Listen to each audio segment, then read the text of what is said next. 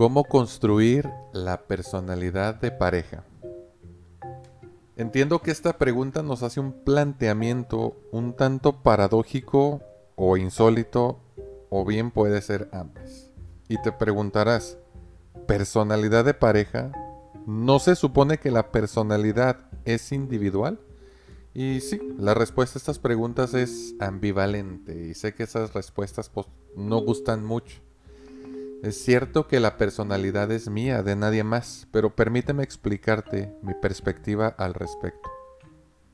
Así como mediante la observación clínica o el uso de instrumentos estandarizados se puede evaluar la personalidad, también se puede inferir directa o indirectamente una personalidad interactiva que surge precisamente de la interacción de quienes conforman la pareja. Imaginemos que ambas personalidades se solapan como en un diagrama de Venn. En ese sentido, pues, la personalidad interactiva o personalidad de la pareja correspondería al área de la intersección de dichos conjuntos y por lógica contiene algo de ambos. Sin embargo, la personalidad es más que la suma de los rasgos que la componen, implica también la interacción de estos rasgos con otros elementos psicológicos y físicos, tanto internos como externos. Por lo tanto, si la personalidad individual es dinámica, con mayor razón lo es la personalidad interactiva. Y bueno, déjame te digo, toda relación al principio es egocéntrica y narcisista. Nunca, nunca comenzamos conociendo al otro como es realmente, sino como suponemos que es. Y aunque nunca lo vamos a conocer real y plenamente, sí podremos lograr una aproximación suficiente conforme renunciamos a ese narcisismo egocéntrico o a ese egocentrismo narcisista. Ahora, al comienzo de una relación, nos relacionamos, nos relacionamos con una imagen idealizada del otro, por eso los defectos son mucho menos evidentes. Una relación profunda es una relación que podrá ser frustrante bajo algunas circunstancias, ya que al profundizar o bien profundizar una relación implica negociar las condiciones en que nuestra individualidad se hará manifiesta durante la convivencia, sin pretender dañar al otro, permitir que el otro me dañe o darme el lujo de dañarme a mí mismo. Desafortunadamente también hay relaciones profundas en las que no se respetan los tres puntos anteriores y bien pues terminan por trastornar emocionalmente a quienes las viven o en el peor de los casos a quienes las sufren. Ok, cuando una pareja decide cohabitar un mismo espacio, es decir, vivir bajo el mismo techo, sin romantizar eso, hacen una transición gradual a una dinámica distinta que deberá construir límites que no sean ni tan rígidos ni tan laxos que le permitan convivir sanamente entre ambos y con quienes se encuentren fuera del límite de la pareja. Ya sabemos que construir es mucho más difícil que destruir y muchas parejas suelen sentirse tentadas a desistir en esta etapa, castigándose a sí mismas pensando obsesivamente si tomaron una buena decisión. Aquí quiero aclarar, esto no justifica ningún tipo de relación que sea insostenible en términos de convivencia y sobre todo en aquellas relaciones en que la violencia amenace la integridad de los miembros. Ahora, la pareja sana, y digo sana entre comillas, ensaya, se calibra consciente, pero sobre todo inconscientemente.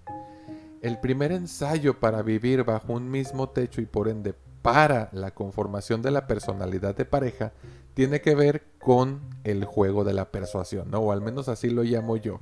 Y para ello voy a usar como ejemplo la anécdota del jabón de trastes. Esta relata que en su primer día la pareja intentó lavar los trastes y antes de comenzar él le dijo a ella que el mejor jabón para trastes era el que usaba su mamá, mientras que ella ofendida le respondió que él estaba equivocado. Y luego pues se atoraron en una discusión larguísima, que al final se acostaron disgustados y ninguno lavó los trastes. ¿Qué creen que pasó los días siguientes? Pues se concentraron en convencer al otro de las mejores cualidades de cada jabón. Él del de él y ella del de ella. Pues bueno, afortunadamente hubo un segundo ensayo, ¿no? Y ahí el juego se llamó Pintar su raya. Ambos acordaron construir un cerco de convivencia, esto lo digo en sentido metafórico, en el que cada quien acomoda lo suyo en su lugar. Bueno, siguiendo el relato del jabón de trastes, los cónyuges optaron por comprar cada quien su jabón y usarlo cuando sea turno, su turno de lavar los trastes. Ahora me toca a mí, yo uso el mío, cuando te toca a ti, tú usas el tuyo. Pero lo bueno lo bueno es que a veces la rutina puede pesar mucho más que la actitud y este caso no es la excepción. Lo más conveniente para la pareja es que esta etapa no dure mucho. Con el favor de Dios vamos a rezar. Vamos a hablar entonces del tercer ensayo y este ensayo corresponde al juego de la negociación. Con el paso del tiempo, las parejas se dan cuenta de que es más costoso para la relación comprar dos jabones diferentes para lograr un mismo objetivo y deciden, por fin, por fin conversan para negociar. A final de cuentas, el jabón solo es un medio. Lo verdaderamente importante es tener los trastes limpios, ¿no? Pues bien, déjame decirte algo. El jabón preferido de cada uno representa la personalidad individual. Los trastes representan el objetivo o los objetivos de la pareja. El jabón que compren después del tercer ensayo, es decir, después de la negociación, es la personalidad interactiva, la personalidad de la pareja. En este punto, te pregunto, ¿sabes por qué las parejas fracasan desde este punto de vista? Exacto, porque no lograron construir una personalidad de pareja. Al final, lo que reinó fue el yo sobre el nosotros. Y bueno, frases puede haber como las siguientes, ¿no? Tú estás mal, yo no tengo la culpa de nada. O tú eres la dramática, yo no sé qué hago contigo. Aquí quiero hacer una grandísima excepción con la violencia, ya que esta siempre será responsabilidad de quien le ejerce.